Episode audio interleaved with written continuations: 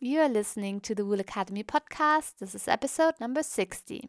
Hello and welcome. My name is Elizabeth Van Delden, and once a week we talk to an industry expert from the wool industry supply chain from farm to fashion and beyond, delivering strategies and insights to be successful in wool and showcasing those beautiful stories wool has to tell. Today's episode is a rerun of episode number 18 with Jeff Kingwill.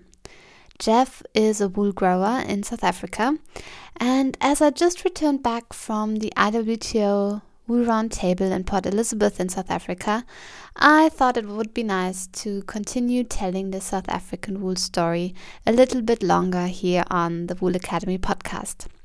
Jeff farms his sheep in the semi desert in the Karoo and shares a lot of interesting details about that. New episodes will launch again in the new year on 4th of January. Until then, I hope you enjoy this episode. Today on the show, we welcome Jeff Kingwill, who is based in South Africa, where he runs a farm producing merino sheep, Angora goats, and beef cattle. Jeff is chairman of the IWTO Sustainability Committee and serves in the working groups dealing with animal welfare and the environmental credentials of wool. Jeff is also a past chairman of both Cape Wool South Africa and the Western Cape branch of the National Wool Growers Association. Currently, he serves as vice chairman on the board of BKB, a wool broker business. Hello, Jeff. It's great to speak to you today. How are you and how are your sheep doing?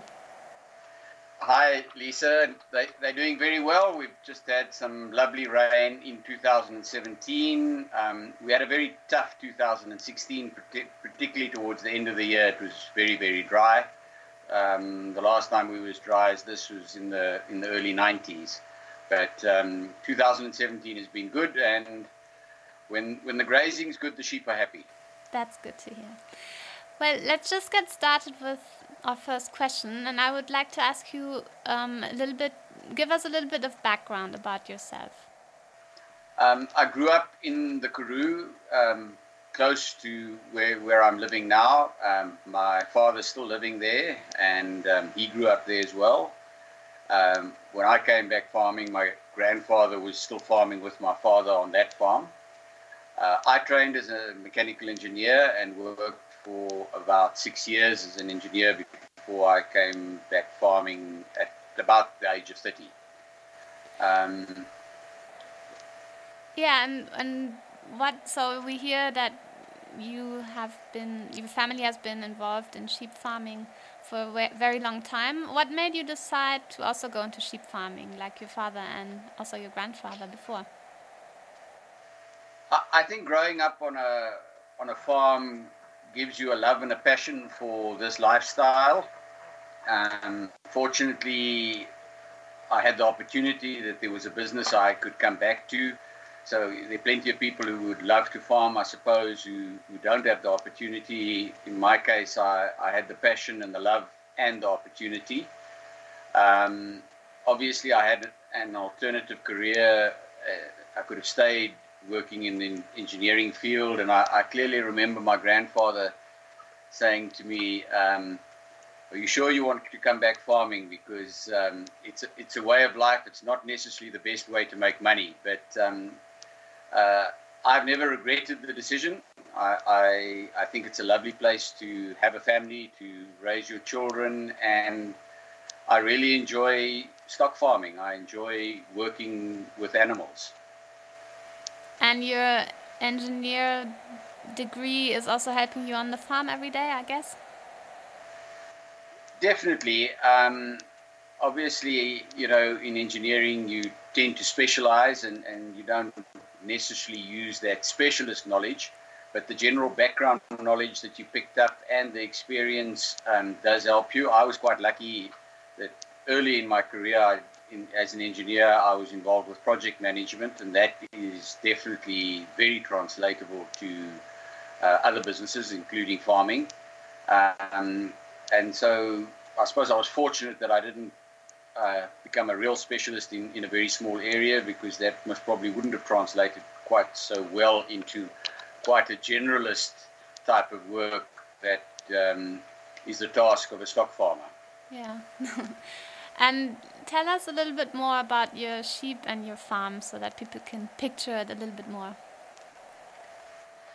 Okay, the farm is in the Karoo, um, uh, northwest of Graaff-Reinet. Uh, rainfall of between 250 and 300 millimeters a year. We high. We the farm varies basically between 1450 meters of sea level up to about 2000. Uh, we have warm summers. We don't get as hot as many other places, and, and very cold winters. Um, we farm with merino sheep, um, Angora goats, and uh, beef cattle, and think that um, in this environment they complement each other very well. Um, so, if you say 200 to 300 milliliters of rainfall a year, so that's a semi-desert. And what do the sheep eat? Is it what? How should we imagine um, the countryside? Okay. Um, yes, I think you could accurately describe it as a, sort of a cold semi-desert, uh, particularly in the winter. Um, the vegetation is a mix mixture of shrubs and grass, and in the on the higher mountains, the grass is fairly sour. Um, and, and that is some of the benefit of our area. It is a, a very good um, area to farm with, with sheep um, is that mixture of, of vegetation and, and, mixture of diet that the animals have. And um, with the fact that you're semi-desert, we are quite drought prone, so that, that is one of our challenges. But by the same token, like now when we've had rain, um, the the countryside is is very good for sheep farming, and um, you you tend to all over the world, you effectively, as your rainfall goes down, your stocking rate goes down. So you basically just carry the number of animals that um, the environment can sustain, uh, depending on on the rainfall and the climatic conditions you're dealing with. Mm-hmm. Okay, thanks for giving a little bit more detail. And also, can you tell us a little bit what does a typical day look like for you? Yeah, I, I, I don't really know if, if I have a typical day. It's a, it's a bit like asking what uh, what our average rainfall is because it, it is so variable that um, it, it's very difficult. But yes, um, we we have uh, in South Africa we have um, staff on the farm that help us. Uh, in other words, there is a, a reasonable amount of availability uh, of labor. Um, so I tend to organize the day in the morning with my involvement with off-farm activities that you um, mentioned in the introduction, Lisa, um, I tend to have to spend more time as probably in the office than the, the average farmer. But um, on certain days, we, we, we, tend to move stock reasonably quickly. We uh, ascribe to the holistic way of management. So um, most days, um, there will be stock that need, need to be moved um, and, and counted so that we um, maintain control and, and check that there's nothing wrong. And at the same time, there will be inspection of the stock while we're doing that. And um, then there'll be the detailed type of work. Some days it'll be inoculation, some days it'll be maintenance, and then um, we do have a, a, little bit of irrigation. At times we have water, so there, there's a little bit of uh, that sort of work involved as well. Okay, so you spend a lot of time outside on your farm as well as inside in your office. So, yeah. It's a quite it's quite a good mix. Yeah. Uh, I'm, I'm, I'm, I'm always a, a happier person when it uh, uh, when it moves towards the outside away from the inside. yeah, and obviously you also use the term that your farm is your business, and tell us a little bit about what are the different income streams for your business. All right, well, um, the merino sheep, um, particularly in South Africa, are, are very much dual purpose sheep. And so the the income split between meat and wool, depending on the relative prices and also on your lambing percentages and things like that, will vary. I would say between 60% to 70% meat, in other words, more meat than wool, and the remainder will be wool income. Um, at the current uh, high wool prices, it's it's moving towards a, a 60-40 split, but we still tend to get more income from meat. Um, on the uh, Angora goat side, they are much more a fiber dominant enterprise, and so I suppose about 80% of your income there is um, on the fiber side. Um, they grow slower, they, they, they don't produce as much meat. And then on the cattle side, well, it, it's all the, the income is, is all meat. Um, but we don't just sell animals for slaughter. From time to time, we do also sell breeding stock, so that, that would be a, a source of income as well. And something I learned the other day is um, farmers tend to not necessarily say how many sheep or livestock they have because it's almost like telling someone what is the, the amount on your bank account because the livestock is what you depend on, isn't it? Well, well absolutely. Um, and yeah, I, I, don't suppose I uh, mind telling people, but I, I, I also don't uh, normally offer that information up because uh, if you, um, yeah, it, it's, it's not it's not so much a secretiveness thing, but um, I, I, suppose we're not always comfortable speaking yeah. about how big your how big your business is. Yeah, you, yeah. You, you, don't you don't you don't want to come across as if you're bragging about it. Yeah, exactly. No, I thought that was quite an interesting um, aspect of, of farming, and when you look at the challenges in your business, what is the biggest challenges for the wool growing side of your business? But basically, the, the biggest challenges are looking after the animals, and, and I, will put it into two main areas, and that is um, maintaining uh, good nutrition under all climatic conditions. As I said earlier, we have a very variable climate. Um, as you get drier, your, your climate does become more variable, and with that, the nutritional level of the grazing becomes more variable. And then um, the other big challenge is um, predation. And so they, they're both ongoing ones. Um, I suppose the nutrition one is, is, a, is a little bit easier to manage because um, it, it, doesn't dry off overnight, so you can sort of see um, it coming. But uh, our main predators here are the blackback jackal and the caracal, or uh, in the common name we call it the red cat. And um, they also give us a lot of trouble at times. At other times, it's not so much of a problem, but um, uh, they definitely a huge cost to the business. And um, it's not something that we're ever going to, in my opinion, get under control. It's going to be an ongoing battle um, with how we manage our predators and, and effectively keep our predation losses down so that they don't catch our animals.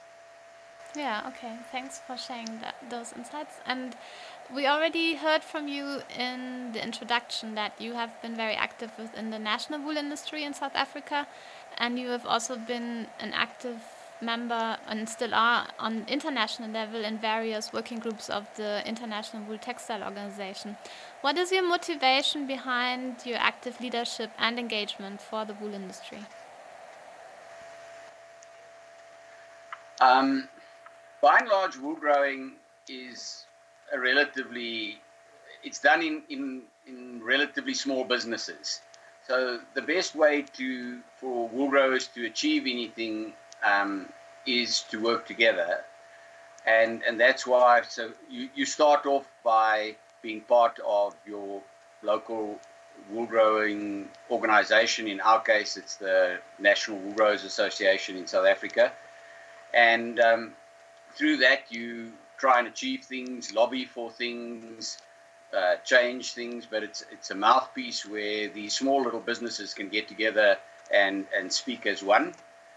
Um, I suppose in terms of motivation, Lisa, um, I I think we I I believe one should try and do more than just look after yourself, and I'll get energized if when I'm involved in some of these uh, joint things if I feel I'm making a difference. You know, if, if you feel you offering up your time and and um, and and you're not achieving anything, well, that that does uh, make it difficult to, to stay motivated. But but while you're making a difference, um, it, it's not that difficult.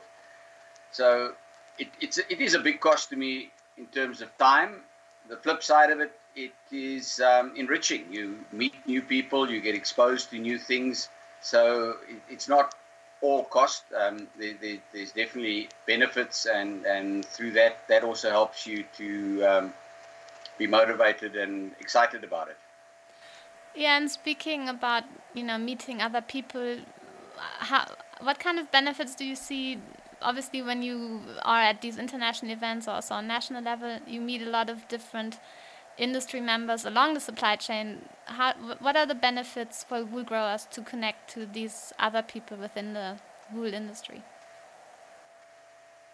I, I suppose you, you put in a single word, it's, it's all about communication. Um, wool has a very long pipeline, so different parts of the wool chain slash pipeline are, are far removed from each other.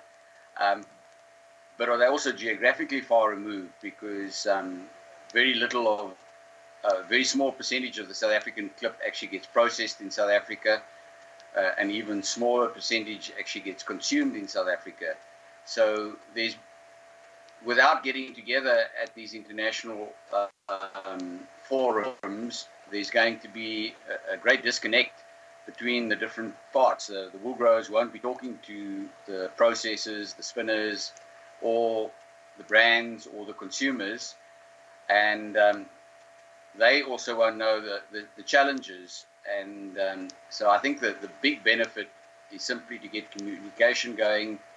The growers then know exactly what it is that people want, and the people, the brands, and the consumers, and, and, and the people at the far end of, of the pipeline uh, also have a better understanding of what it is possible for the growers to do and to li- deliver, and, and, and what and if there are demands that are, are so onerous that they will effectively put people out of business and and therefore um, cut off the supply of wool, and, and through that, you you must probably get to achievable solutions.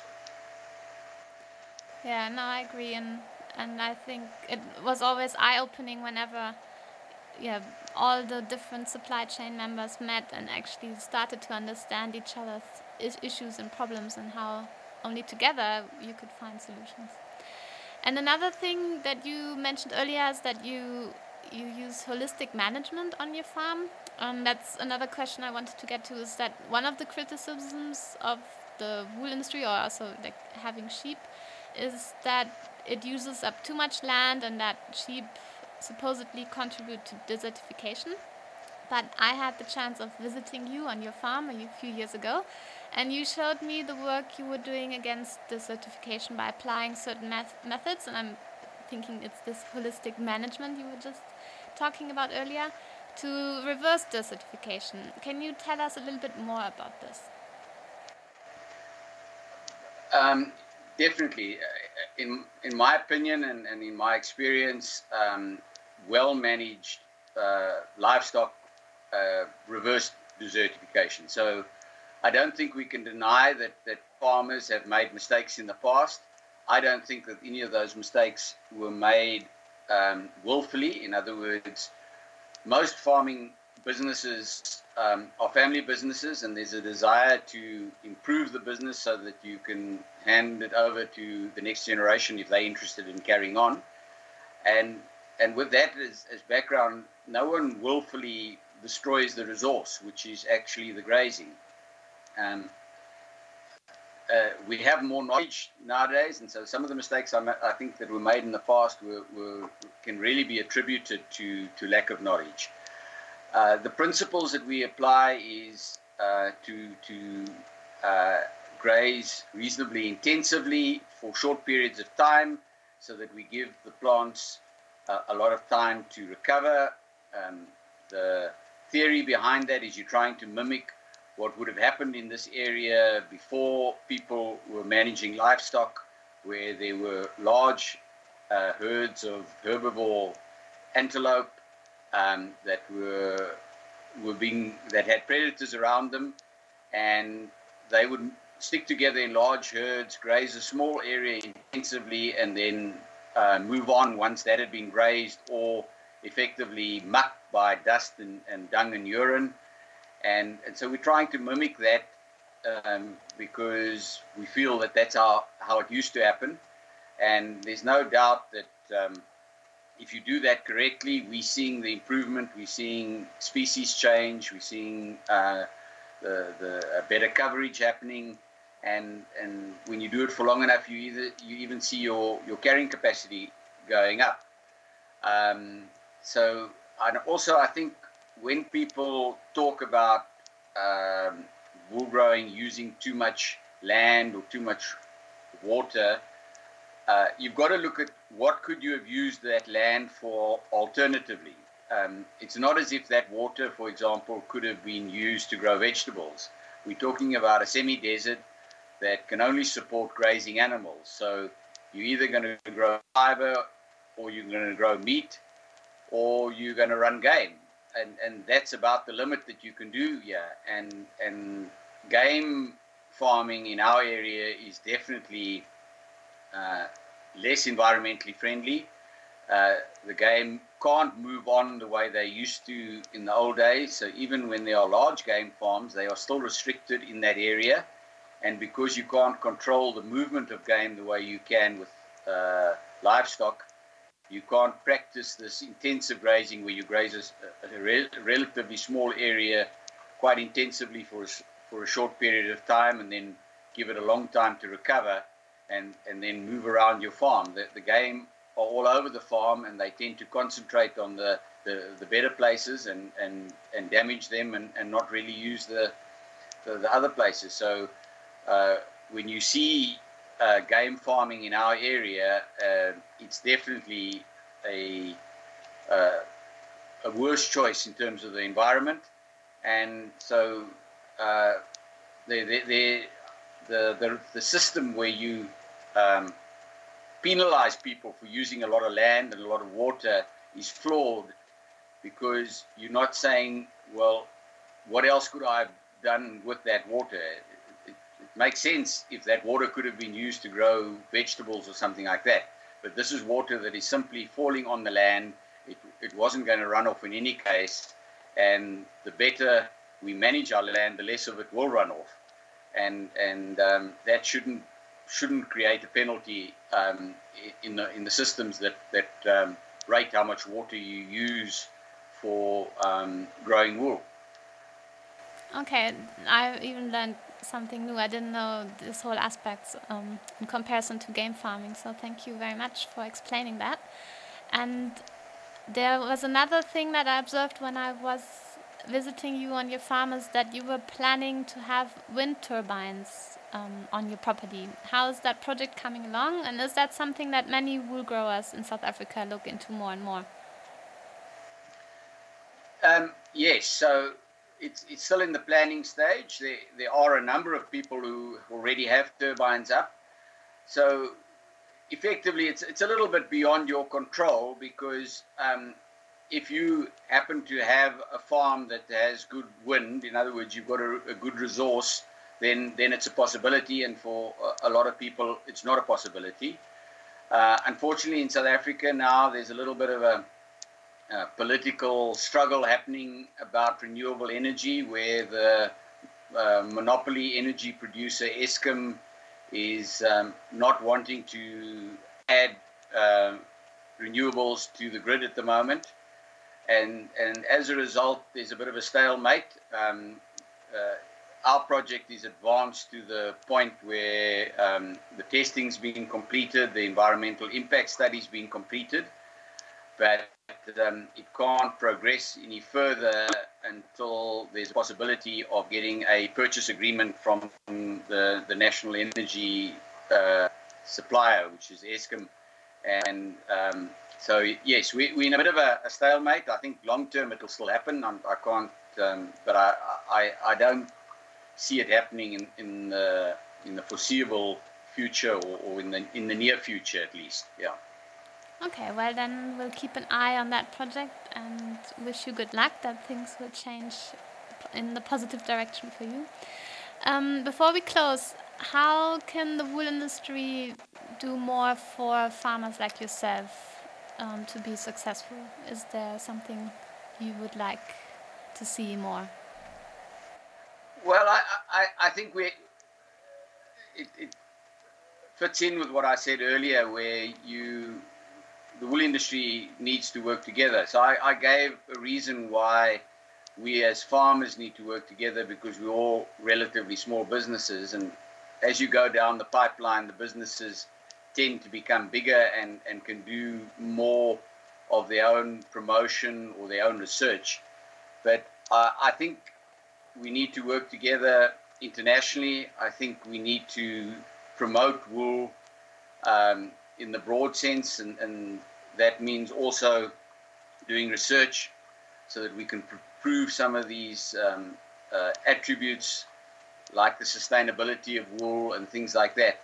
And the only way we're going to do this is by working together. So what I would like us to see us doing as a, as a whole industry is all parts of the industry getting together and, and pooling resources, both time and money, um, to, to achieve this because uh, our competition are doing that.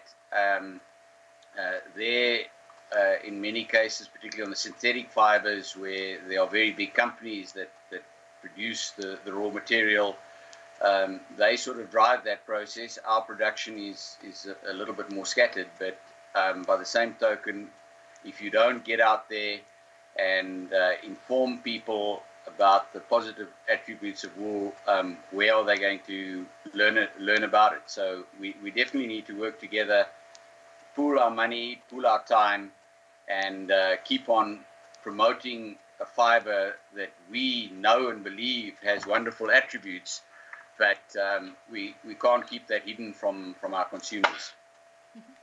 Well, those are good words to close this episode. Um, before we say goodbye, what is the easiest way for people to connect with you? I think email. Um, uh, so yeah, e email would be the, the, the easiest, and um, I think you've got my email. You uh, mm -hmm. will you will you just edit there? Yeah. Yeah, perfect. Okay, thank you so much, Jeff, for your time. I really appreciate it. Um, I'm guessing now it's quite hot because it's summertime in South Africa and you will all rest during the hot time, but then you have to go back outside and get some work done. Yeah, well, it's it's actually cooled off a little bit. Ah, okay. As I as I mentioned to you earlier on, we've we've had a, a, a reasonably wet 2017, and, and that's been the reason. So normally February would be very hot, and because we've had a bit of rain, there's a bit more cloud cover. So uh, December was exceptionally hot, but um, January and February um, haven't been that bad. But you're right. Uh, we, we at this time of the year we tend to start work early in the in the cool of the day. You definitely don't want to be working with um, livestock at this time of the day and uh, have a have a long lunch break for the people and the animals, and then uh, work again work in the afternoon again. Yeah, well, I wish you a good day then, and thank you once again for your time. Pleasure. Thanks, Lisa. Nice talking to you. I hope you enjoyed this interview with Jeff Kingwill. If you want to find out more about Jeff and the resources he mentioned, just head on over to the show notes at elizabethvandelden.com forward slash 060. Once again, elizabethvandelden.com forward slash 060. One quick tip for you today I have put together a Wool Calendar 2018 as a free download on my website. The Wool Calendar 2018 is a document that includes all relevant wool dates, fairs, and events throughout the year 2018 as far as they are already available. This calendar can help you plan your 2018 and get you prepared for your social media activities as well as your travel well in advance. Download the calendar over at elizabethvandelden.com forward slash wool minus industry minus calendar minus 2018. That is indeed a complicated link, so here it is once again.